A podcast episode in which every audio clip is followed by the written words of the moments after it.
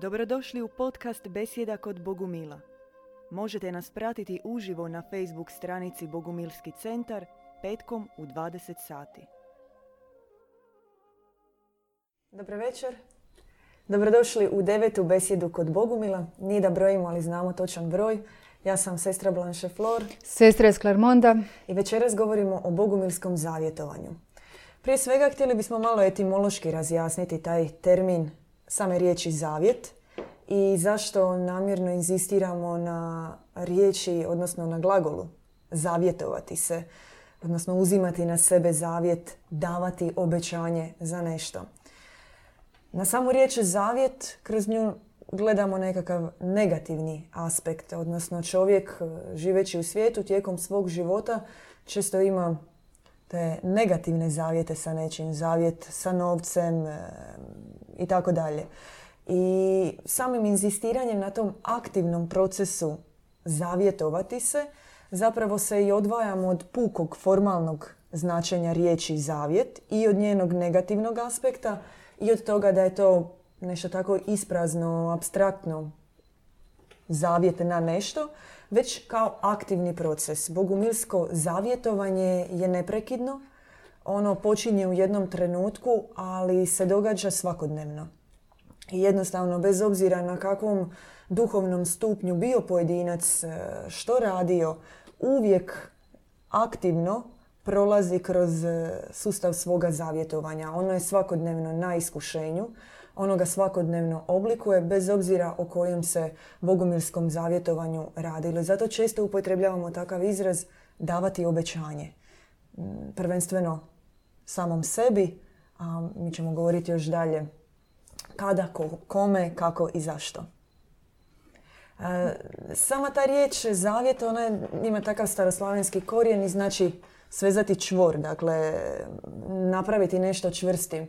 Međutim, zavjetovati će se, kako ćemo danas i govoriti, u više puta činiti zapravo kao varijanta e, gdje se taj čvor treba prerezati. Odnosno, zavjetovati se znači svakodnevno rezati gordijski čvor.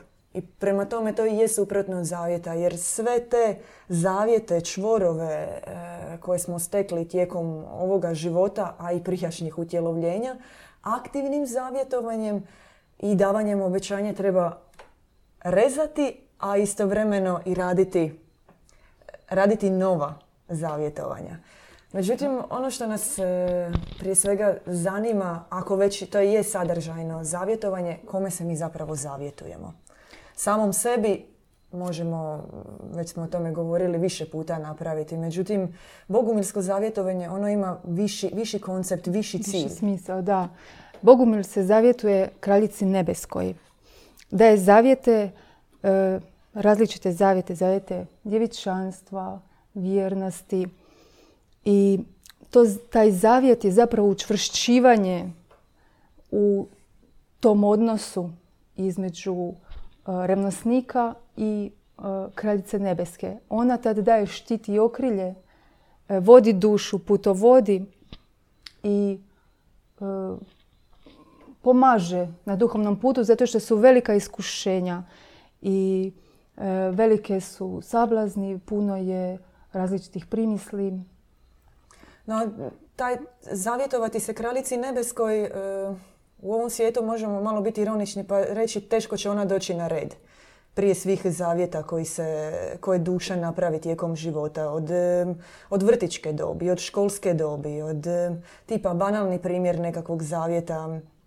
E, možemo imati dječaka od 8-9 godina koji je dobar, u društvu je i neki dečki počnu zvezat drugog i postanu agresivni prema nekom. I već samim time što se duša prikloni iz nekog straha prema ovim agresivcima ili ne reagira, na neki način napravi neki loši zavjet. I tako tijekom života ima tisuće takvih I zavjeta. nagovaranja. Međutim, ta nutarnja objava koja se dogodi pojedincu, ona je nekakav intimni dijalog sa kraljicom nebeskom. Taj trenutak e, bljeska, božanske poruke kada i u očima, e, i u sluhu kada čuje sam glas kraljice nebeske, taj nutarnje otkrive, otkrivenje u tom trenutku tek nakon toga zapravo može e, početi zavjetovati se svom nebeskom ocu, svevišnjem i svojoj nebeskoj majci, kraljici nebeskoj. To je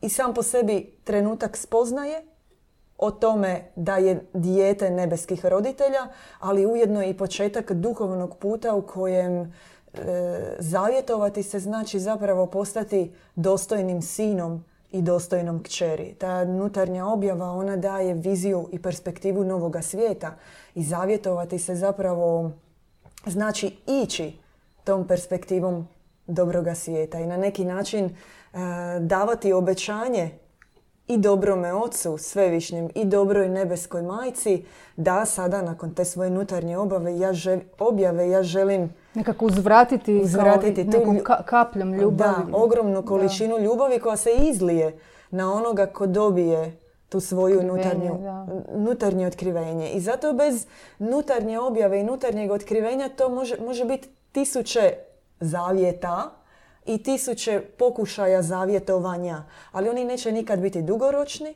i oni neće nikad biti plodonosni. E, lijepo je da, da, da postoji želja i lijepo je da postoji žeđ, ali to je onaj, ajmo ga tako malo nespretno se izraziti, pucanju prazna. Nutarnja objava, ona dolazi od dobrog univerzuma, od dobrog oca i dobre majke i to je taj nekakav početak vraćanja duga, ali i vraćanja na nebo u svoj izvorni oblik. Svako dublje zavjetovanje, svako e, veće obećanje i pridržavanje njega znači približavati se zapravo svom izvornom liku. Zato bogumili često započinju sa zavjetovanjem na djevičanstvo. Da, zavjet djevičanstva, to je zavjet čistoće. To je, ajmo reći, prvi naš zavjet koji dajemo i obećanje. Obećanje nasuprot požudi. Znači, za one koje muči požuda, e, daje se zavjet djevičanstva. Zavjet može biti dan privremeno, može biti e, doživotno, može biti vječno. Može, Da, možemo na mhm. trenutak to razjasniti za one koje muči požuda. Da nije mhm. nekakva riječ o zubobolji da je to jednostavno globalni civilizacijski e, međugalaktički problem. S jedne strane da, promatramo požudu kao tjelesni aspekt, ali istovremeno promatramo požudu i kao, možemo ga nazvati, problem, sociološki problem, mhm. duhovni problem, ono stanje agresivnosti, e, čovjeka u prometu, isto možemo nazvati nekom svojevrsnom požutom. Dakle, požudom već smo se nekoliko puta dotekli je prožeto čitavo, čitavo čovječanstvo. I djevičanstvo je u tom slučaju, kako smo i govorili prošli put, zapravo puno viši pojam od tog tjelesnog očišćenja e, s kojim i počinje, ali je ujedno i e, cjelovito očišćenje duše na primjer na razini obitelji. E, zašto je djevičanstvo i zavjetovati se na djevičanstvo, uzeti na sebe obećanje kao otac i majka toliko važno za roditeljske odnose? roditelji često imaju takvu naviku, no nije samo svojstvena roditeljima i u nekakvim prijateljskim odnosima uvijek je navika mijenjati druge i očekivati od drugih da se promijene. Na primjer, kako smo spomenuli u tim roditeljskim odnosima, roditelj često nastupa prema djetetu i govori mu zašto to tako radiš, e, zašto nisi napravio kako treba, kako si to opet tako napravio i cijelo vrijeme je usmjeren na dijete.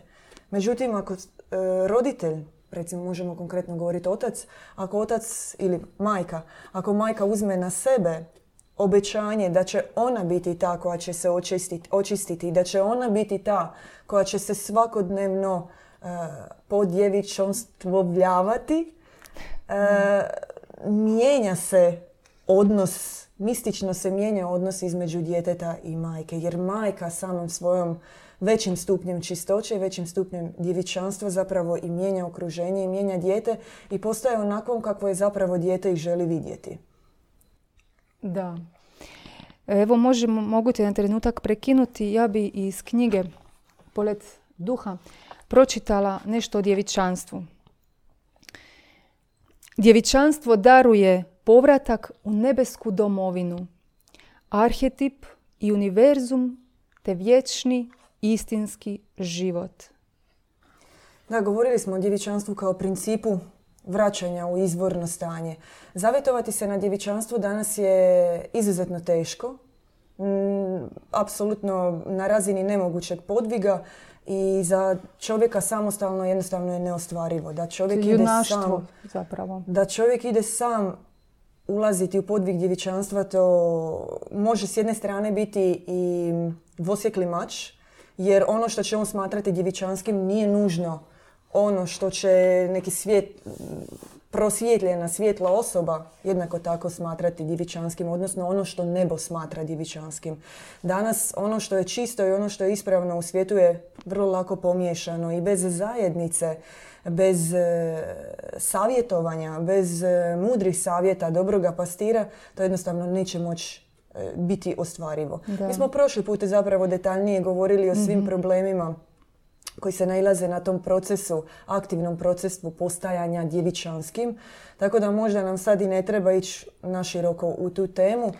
Da, ali prosti, htjela bih reći da e, davanjem e, zavjeta, odnosno zavjetovati se na djevičanstvo, e, znači što će vrak odmah sto puta više umnožiti svoje djelovanje i napadati na revnosnika revnosnik kao onaj koji se trudi na duhovnom putu. Dakle, ne onaj koji je formalno dio nekakve ustanove, nego zaista onaj koji eh, i u teoriji i u praksi eh, pokušava svakodnevno obnavljati te zavjete, uh, zavjetovanja koja je dao. Jedan e, izuzetno drugi bit, drugo bitno zavjetovanje kod e, Bogumila je neposjedovanje. Da. E, to je izraz koji je postao već više stoljeća unatrag. Označavao je sve one ljude koji su svjesno donijeli odluku da tijekom svoga života ili nemaju, ako ih nisu ni imali, ili da se odreknu bilo kakvih fizičkih, odnosno materijalnih dobara, bilo u vidu nekretnina, pokretnina, svega onoga za što je poprilično vezan e, današnji suvremeni čovjek. Dakle, govorimo o kućama, automobilima i tako dalje. Dakle, ne, neposjedovanje je jedno od prvog zavjetovanja na koje onaj koji uzima na sebe čak i trajni zavjet, vječni zavjet djevičanstva, koji staje na duhovni put, koji želi postati duhovnim ocem ili majkom, ta dva svijeta ne mogu ići zajedno. Dakle, služiti tom koristoljubivom Bogu, Bogu novca, Bogu materijalnog svijeta i istovremeno služiti dobrome Bogu, svevišnjemu i bližnjima i čovječanstvu su dva svijeta koja, dva prijestolja u konačnici na kojima se ne može da. biti istovremeno. Pogotovo danas kad se vidi sve zapravo materijalno, samo se gleda novac, samo se gleda tko što ima bolje od djece u vrtiću. I Evo ja bi tu spomenula majku Efrosiniju. Efrosiniju za njezinu nesvjetovnost. E, koliko ona imala nesebičnog služenja, koliko ona davala sebe. I ima zlatno pravilo kod Bogumila. E, mi za naše služenje bližnjem ne naplaćujemo niti lipu. Jer na taj način zapravo čuvamo naš zavjet. I majka Efrosinija rekla da služenjem bližnjima, služi bližnjima i oni će te pozlatiti. Znači ne uzimati ništa, niti lipe. Danas nije baš tako lako e, biti između ta dva svijeta. Čini se na trenutak zapravo da je čovjeku potrebno malo. Da mora imati ono barem nekakve osnove i javlja se takva misao kako je moguće uopće živjeti u svijetu, a bez da radiš, odakle ti novci, od čega ćeš živjeti, kako ćeš se hraniti, kako ćeš se oblačiti. Jednostavno je sakriven racionalni um teško može pojmiti da čovjek od nesebičnog služenja drugome može egzistirati. Međutim, svi zapravo problemi koji se pojavljuju, sve poteškoće koje se javljaju bilo kome na, i u svijetu dok živi, a i kasnije i u zajednici, se rješavaju onako kako si rekla. Imate financijskih problema, imate nešto morate riješiti, a čeka se. Jednostavno, treba služiti drugima. E, u služenju drugima e, se daje i dijeli se. Sva nakupljena milost, sva blagodat koja se da, nekome ona mora ići dalje i onda kada, daje, kada se akumulira i da dalje, ta nesebičnost, u nesebičnom služenju jednostavno dobri Bog onda i daruje za sve ono što je potrebno. I to je definitivno najbolji lijek za onoga sebičnog, suvremenog čovjeka koji, ima, koji pati od fenomena grabljenja. Odnosno i od takvog straha da sve mora imati, da smočnica mora biti puna, da mora biti na sigurnom, da auto bude, novci za auto već budu naprijed dvije godine za registraciju spremni. Jednostavno ključ protiv svih tih strahova suvremenog svijeta da neće biti dovoljno. Da u slučaju, ono, podrum je pun u slučaju da padne bomba. Bomba, da. Nažalost, tako imali smo eto prilike u, u ljudskoj civilizaciji. Ostali su ti PTSP-ovi od prijašnjih mm. vremena. Da. zavjetovati se na bratstvo. U današnjem svijetu individualizma, ambicioznih e, junaka koji grabe na putu slave, koji gledaju svoje e, ciljeve, na primjer čak i u braku. Možemo imati bračnu zajednicu u kojoj muškarac i žena zapravo žive životom individualizma. Bilo da imaju djecu ili da nemaju djecu, zapravo idu nekakvim svojim putem, za svojim osobnim ciljevima i za svojim osobnim ambicijama i čak ta nekakva mala zajednica u koju bi trebali stvoriti na početku, ona ne funkcionira kao zajednica, nego kao svijet dviju individua koji se povremeno sretnu, ne dijele ni račune, ni suživot, ni ideje, ni, ni radosti, nego se jednostavno živi radi uspjeha i radi odobravanja u društvu. E, zavjetovati se na bratstvo će se pokazati ključem, o tome smo isto nekoliko puta e, govorili, ključem pobjede nad e, egoizmom i nad individualizmom ovoga svijeta. Zašto je tako, često govorimo o tome, zašto je tako važno bratstvo u današnjem svijetu i zašto nam je potrebno zavjetovati se na bratstvo?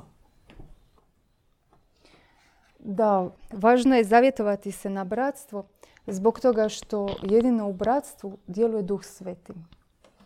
Krist je rekao, tamo gdje je dvoje, tamo ću biti i ja. Tako da Bogumili uvijek počevši od molitve pa tako i od služenja, di god idu, idu u dvoje. Idu u tom bratskom duhu, viteškom duhu. Zbog toga što vrag Lucifer, on uvijek napada jednog. I onda uvijek treba biti drugi trezven da bi prepoznao i da bi usmjerio i vratio opet na pravi put. Da, ono što je bitno u, tom, u tim sjedinjenim, kad kažemo bratstvo, uvijek mislimo i na bratstvo i na sestrinstvo. Jednostavno iz terminologije upotrebljavamo samo bratstvo zbog jednostavnosti izraza. E, sakriti se u bratskom srcu u današnje vrijeme će zaista postati nužno. E, to je put u, unutar kojeg e, se zapravo i sami spašavamo i sami mijenjamo i tako sakriveni u bratskom srcu mi služimo zapravo na isti način istoj majci, istoj misiji. Da bi srca bila spojena, da bi bila ona sjedinjena i da bi to nadišlo nekakvo puko prijateljstvo koje uključuje određene susrete, zajednička ljetovanja, nekakve slične interesne skupine i hobije, mora se e, imati istoga oca, istoga dobroga oca i istu majku. I mora se služiti misiji nebeske majke. U služenju misiji nebeskoj majci su zapravo bratsko-sestrinska srca sjedinjena. I onda kada su od iste majke e, sjedinjeni, tek tada zapravo se i takva zavjetovanja i takva obećanja produbljuju. Evo ja sam našla nešto prigodno, pa bih htjela pročitati. Neka vam najveća vrijednost bude vaš bližnji. Božanstvo će vam darovati besmrtnost, raspršiti strahove i osloboditi od tisuću briga i himera koji vas opsjedaju. To je što si sad spomenula, sakriti se u srcu brata. Da, te himere izraz, to su prividi, obmane, iluzije kojima je jednostavno današnji suvremeni čovjek zasićen u svakodnevnoj mjeri. Već smo i o tome nekoliko puta govorili, koliko puta napadaju razne misli. U intimnom dijalogu s bratom ili sa sestrom čak dođe do takvog stupnja da nisu ni potrebne riječi. Da se jednostavno osjeti da je bližnji u takvom stanju duhovne bitke i da osjeća nekakav određen teret. E, brat, sestra u tom slučaju pomaže nositi taj teret. E, olakšava ga i razumijevajući njegovo srce, razumijevajući e, put duhovni sam po sebi, on u svakom trenutku može izliti utješnu riječ u bratsko, odnosno sestrinsko srce. No, ima jedno jako važno zavjetovanje za koje se danas poprilično inače u svijetu upozoravalo, a ako si takav, nećeš dobro proći u životu. A bogumili u samoj osnovi e, riječi tako su se uvijek i definirali. Bogumili kao dobri ljudi. Dobrota i uzimati na sebe obećanje podobravanja, odnosno postajanja dobrim, je nešto bez čega Bogumil naravno ne može biti na svom duhovnom putu. E, danas kaže se budi dobar i nećeš dobro proći. E, zašto je bogumilsko zavjetovanje na dobrotu toliko drugačije od nekakve dobrote koja postoji u svijetu? kakva su to dva tipa dobrote o kojima mi često govorimo? Za Bogumila dobrota to je imati otvoreno srce za bližnjega, za brata, za sestru. I kad je srce otvoreno, onda je sjedinjeno sa bližnjim. I kraljica nebeska, kad mi njoj dajemo zavjet na dobrotu i otvoreno srce, ona izračunava ljekarskom vagom, šalje svoj mali kaducej u naše srce da bi onoga malo probolo i to malo zapeče. Ali mi moramo ostaviti otvoreno srce jer e, na taj način ona može tu, e, znači na taj način se mi ojačavamo u toj dobroti, u toj ljubavi prema bližnjem i učvršćujemo taj zavjet i svaki put još i još malo više da bi postali još dobriji, još bolji. Na nekakvom praktičnom primjeru, ako možemo to malo bolje pojasniti, e, na, netko vam kaže nešto na što biste prirodno reagirali nekakvim ili ironičnim komentarom ili vratili natrag. Sve, čak se situacija može činiti bezazlenom. Onako jedna šala na drugu šalu, ali ipak postoji na neki način trzaj zbog kojeg se reagira da se vrati, da se odgovori u nekoj mjeri. I u tim trenucima presjeći tu, primiti to u srce, ovo što si sestra iz Klarmonda malo pregovorila, taj kaducej kao nekakva metafora nekog malog koplja, strijele, strijele da. koja dođe u duhovno srce, koja zaboli, ali primiti srce, ali ono što je, primiti to u srce, ali ono što je važno u tom trenutku, da kasnije nakon toga se srce ne zatvori, nego da ono ostaje otvoreno i da ono ostaje transparentno i da od svih tih udaraca koje će primiti, a neće odgovarati na njih zlobom ili inače kako je do tada naučen, bio naučen odgovarati u životu, srce će i dalje ostati otvoreno i transparentno. I duša će ostati otvorena prema bilo kojim situacijama koje se događaju. Da, i tad na otvoreno srce Majka Božja može izliti svoju ljubav, svoj milosrđe. Samo na otvoreno srce. Inače, ako mi zatvorimo srce, onda nećemo ništa dobiti. A to nije lako. Da, to nije lako i e, pogotovo što tijekom života na sve te udarce su nam se događale razne varijante ili smo uzvraćali ili smo se zatvarali. E, od, opet spominjemo tu školu, kasnije i u prijateljstvu dobije se nekakva izdaja, se doživi i jednostavno nakon toga postanemo nepovjerljivi prema ljudima. I u mm. kasnijem mogućem bratsko ili sestrinskom odnosu mi proživljavamo zapravo traume tih e, izdaja i prošlih, prijateljstava što je recimo poprilično karakteristično za sestrinske odnose.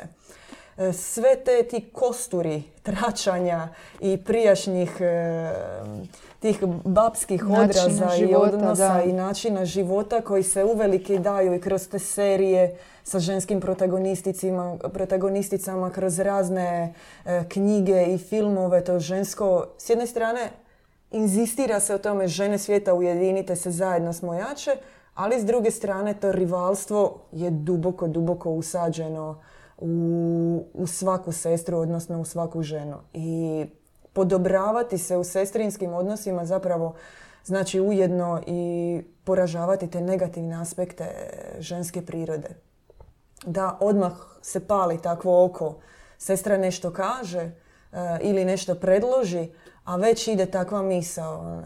Evo nje opet da, sa tisuću primisli. Tisuću primisli koje se pojavljuju. I to e, se gasi u govoru, ali ono što je bitno se takve primisli, one se moraju gasiti i u umu i u srcu do onog trenutka dok u potpunosti ne nestanu, dok se srca ne sjedine. I onda sestre, odnosno braća, postaju bliži nego što bi ikad mogli biti u nekakvim fizičkim istim obiteljima, zaista kao rodna, genetska braća, dakle nebeska braća i sestre postaju. Zato je to zavjetovanje na, na, na dobrotu iznimno važno u bilo kakvim bratsko-sestrinskim odnosima, ali i svijetu u kojem se živi, jer e, oblikuje dušu na jednom novom nivou. Tu ima jedna zanimljivi aforizam. Pročitala bi ga. Krist bi danas rekao da bi postao svetac, ne trebaš se znojiti na molitvi, klanjati, redovno odlaziti na misu. Dovoljno je prestati osuđivati bližnjeg. Prekrasno. Da, se možemo nadovezati, da prestati osuđivati bližnjeg. To će biti bitka trećeg milenija. Da. Zavjetovati se na posluh odnosno zavjetovati se na poslušnost je e, najbolji lijek, dakle sve djelujući, djelujući lijek za one koji pate od gordosti, za one koji pate od sebe ljublja i za one koji e, koračaju sami na takvim prijestoljima koji su za sebe izgradili. Bogumili govore o zavjetovanju na poslušnost kao istinskom ključu za uzimanje novih odraza. Odnosno, nije tako lako... E, Nekom prepusti da te vodi da. zapravo. Da. To je ono najteže zapravo. Da svi tako imaju stav ja znam najbolje. Ja znam najbolje i teško se prepustiti bližnjem. A Bogumil, on se prepušta u vodstvo svevišnjemu preko duhovnog pastera. Ono što je važno za razumjeti da iza tog vodstva e, stoji nevjerojatna količina ljubavi i želje da se onaj koji uzima na sebe zavjet poslušnosti promijeni. Ne iz nekakve osobne vizije onoga koji daje posluh, nego upravo zbog one slike kakvom nebo želi vidjeti onoga koji uzima na sebe takav posluh koji su to tipični nekakvi primjeri posluha? Oni jednostavno mogu biti banalni. To može biti od, od toga da, da se priprema ručak tjednima, da se ide u grad sa nekakvim određenim zadacima, no oni se nikad ne daju iz nekakvog robovskog odnosa ili izvršavanja obaveza za drugoga. Oni se daju da se primi novi odraz da se u srce, u um, u govor, u tijelo utisnu novi pečati, novi e, načini djelovanja, novi principi života koji će izbrisati zapravo kao ploča stati na ono više staro čega nema i postati novi ustav. I koliko god bili ti banalni zadaci koji se daju, na najjednostavnijem primjeru čišćenja krumpira se može vidjeti koliko je u nama još uvijek jako da mi to nešto napravimo na svoj način. Da, tu je važno zapravo slušati. I u poslušnosti je taj korijen slušanje. I to mm, je zaista mm, nije tako jednostavno poslušati bližnjeg, poslušati pastera. To treba trepetno ne samo fizički, na fizički način slušati, nego jednostavno u srcu poslušati. Da bi mogao ispuniti to što se od tebe traži. Da, da, da bi mogao ispuniti to što se od tebe traži za tebe samoga, za sebe samoga. Jer e, često naša vlastita takva taština i gordost stoje na putu da mi u samom, u samom posluhu se ne savjetujemo. Odnosno, čini se takav jednostavan zadatak da ga možemo obaviti sami, no dogode se nekakve situacije putem i jednostavno se ne ostvari to.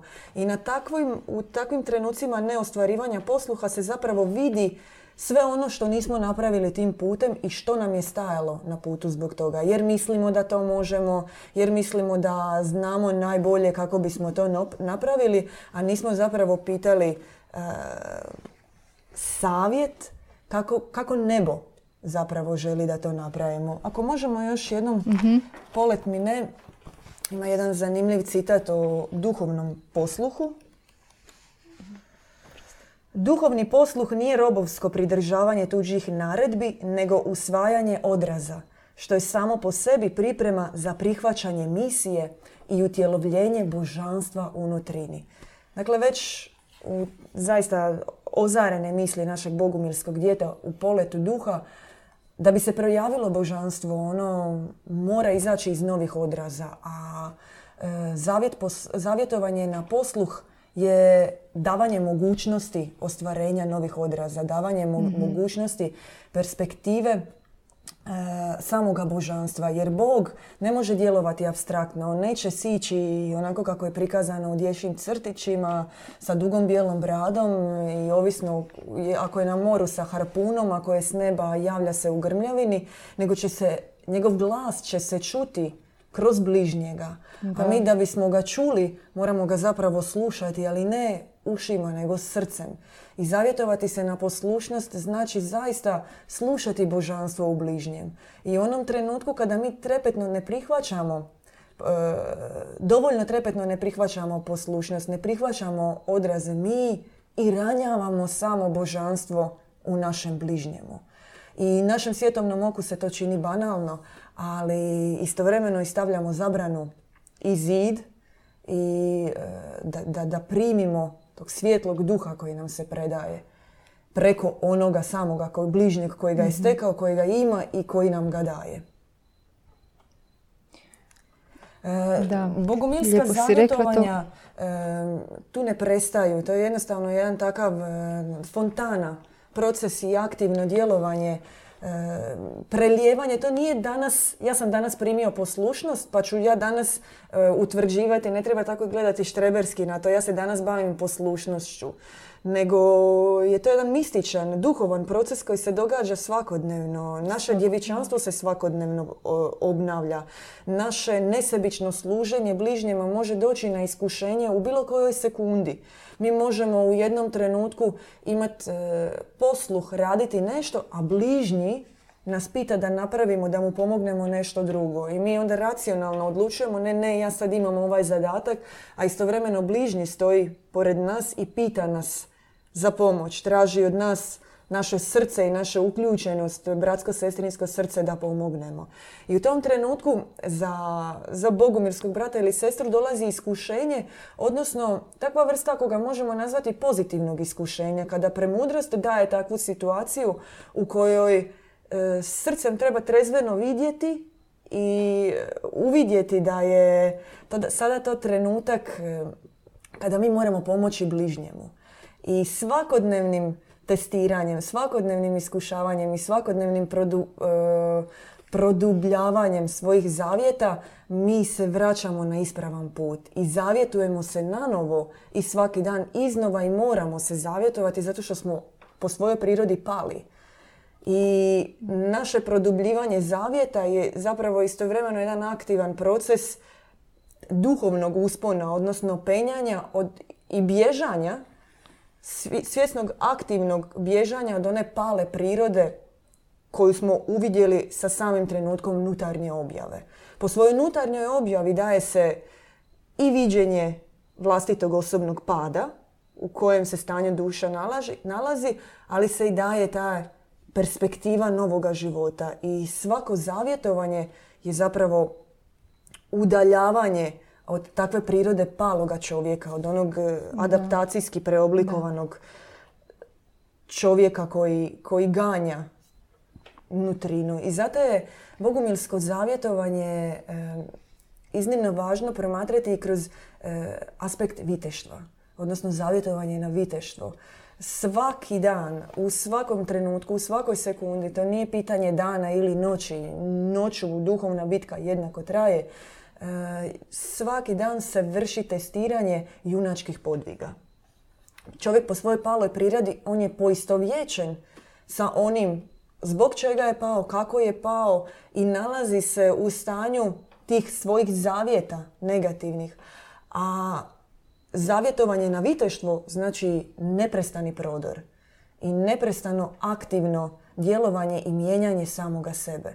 Naravno da je, da je tu, to treba razumjeti kao zaista uski duhovni put. Junački podvig nije puko, uh, nije puka jurnjava za usavršavanje samoga sebe. To onda može dovesti u jednu vrlo, vrlo veliku sablanzan i zavedenost same duše, e, trčnjama za, trčanje za samo usavršavanje. Dovesti se do onog jastušića gurujevskog na kojem stoji ja sam savršen. To uključuje zaista savjetovanje i intimni dijalog sa duhovnim ocem i sa duhovnom majkom koji će ne samo davati savjet na, na, na putu junačkog podviga, nego će i pomagati nositi tu dušu, ići zajedno s njom. Jer e, nekad možemo sami činiti junačke podvige, a nekad nam treba netko ko će nas jedan dio puta nositi i onda pustiti. I u tome je junaštvo, dati nekom da, da nas nosi. Da, i kad je spomenula viteštvu, zapravo vitez e, nije baš ona iz bajke koji se bori protiv svih. Vitez bogumilski on, on se bori protiv svijeta tako što se bori protiv zla u sebi. I tu je zapravo to viteštvo što mi stupamo u bitku sa tim zlom. I u, u tome, znači svakodnevno stajati na duhovnom putu, svakodnevno se boriti protiv samog sebe, ići protiv sebe i lomiti sebe – to je, to je preobrazba. da, bogumilska preobrazba svakodnevno. Ona je jednostavno toliko e, zavjetovati se na preobrazbu znači stremiti idealu. E, to znači beskompromisno e, bježanje, odustajanje, odricanje i izravna bitka s onim što se ostavlja iza sebe. E, nekad će to se događati brzo, Nekad će to trajati neko vrijeme, no ideal je uvijek pred očima. Ideal je nebeska majka i nebeski otac i imati tako visoko postavljene ciljeve i imati pred sobom sliku sebe onakvih kakvima nas oni žele vidjeti je ideal koji se ne može mjeriti ni sa kojim drugim u životu. To je više od olimpijskog sna koji dijete ima u trenutku kad prvi put stane na skije ili uđe u bazen i onda sanja onog jednog dana kad bude imao 20 godina tri olimpijske medalje. To je više od toga. To je ideal u vječnosti. To je ideal kroz utjelovljenja. I zato, ako se možemo vratiti na trenutak na djevičanstvo, e, stremljenje idealu djevičanstva da, možemo govoriti o duši koja to može na mjesec dana, na tri mjeseca, na godinu dana ili za života.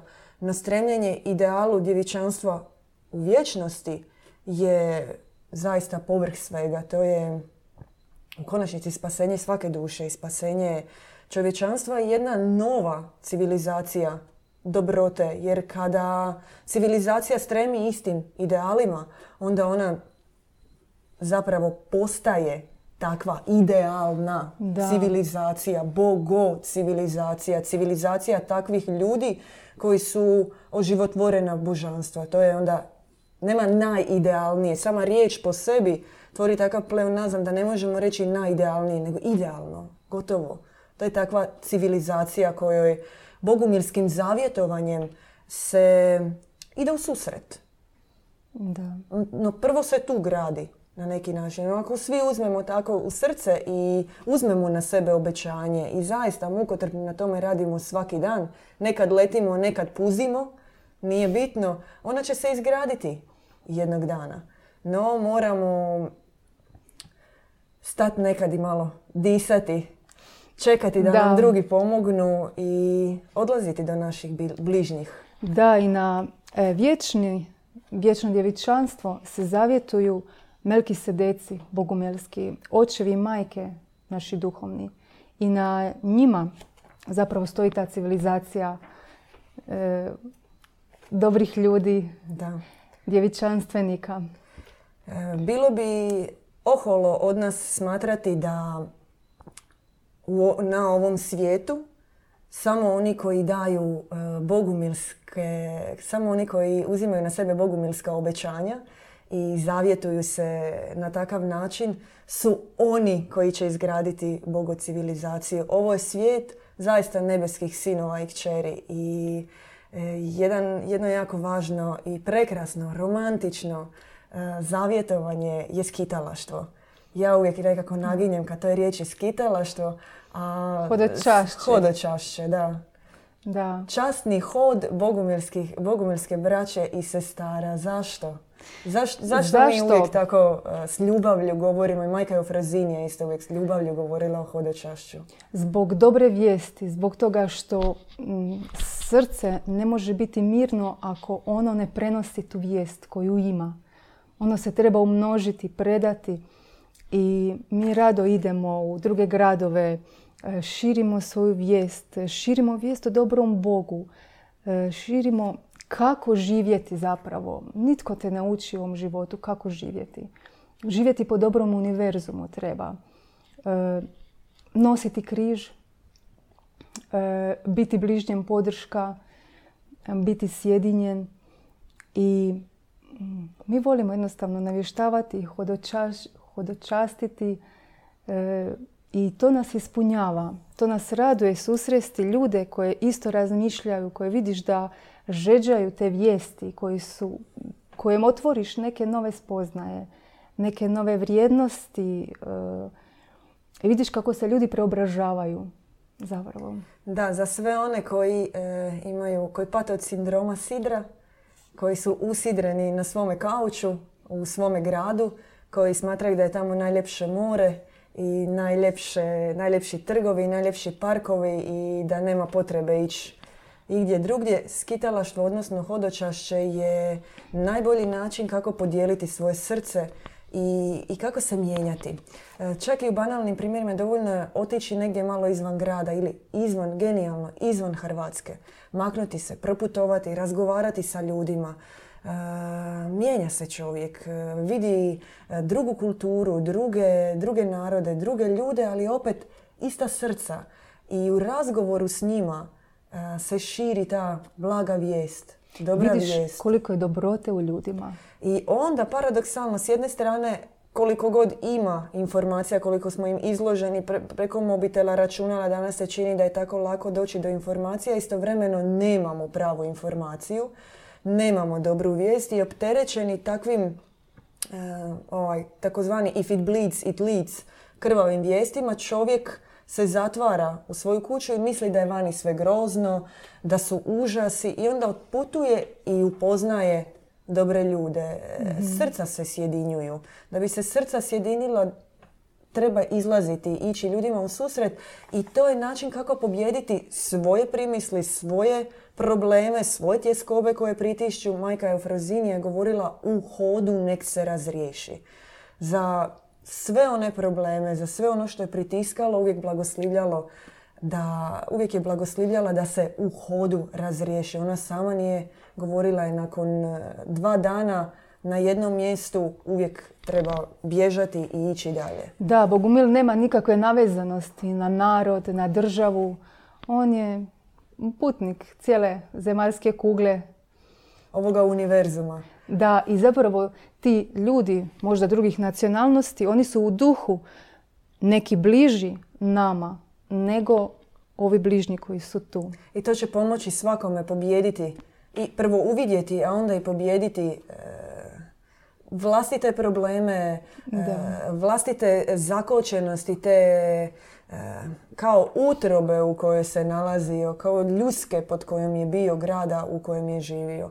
I to vam želimo. Oslobođenja od zavjeta, a uzimanje na sebe novih obećanja, svijetlih, prosvjetljenih obećanja, e, radosnih obećanja koji će vas mijenjati, koji će vam e, umnožavati nutarnje ideale i koji će se kao takvi onda očitovati na vama, oko vas, na vašim bližnjima, e, u sredini u kojoj živite i želimo vam e, da zajedno s nama gradite novu civilizaciju. Da. Pozdrav. Pozdrav. Slušali ste podcast Besjeda kod Bogumila. Podsjećamo da nas možete pratiti uživo na Facebook stranici Bogumilski centar petkom u 20 sati.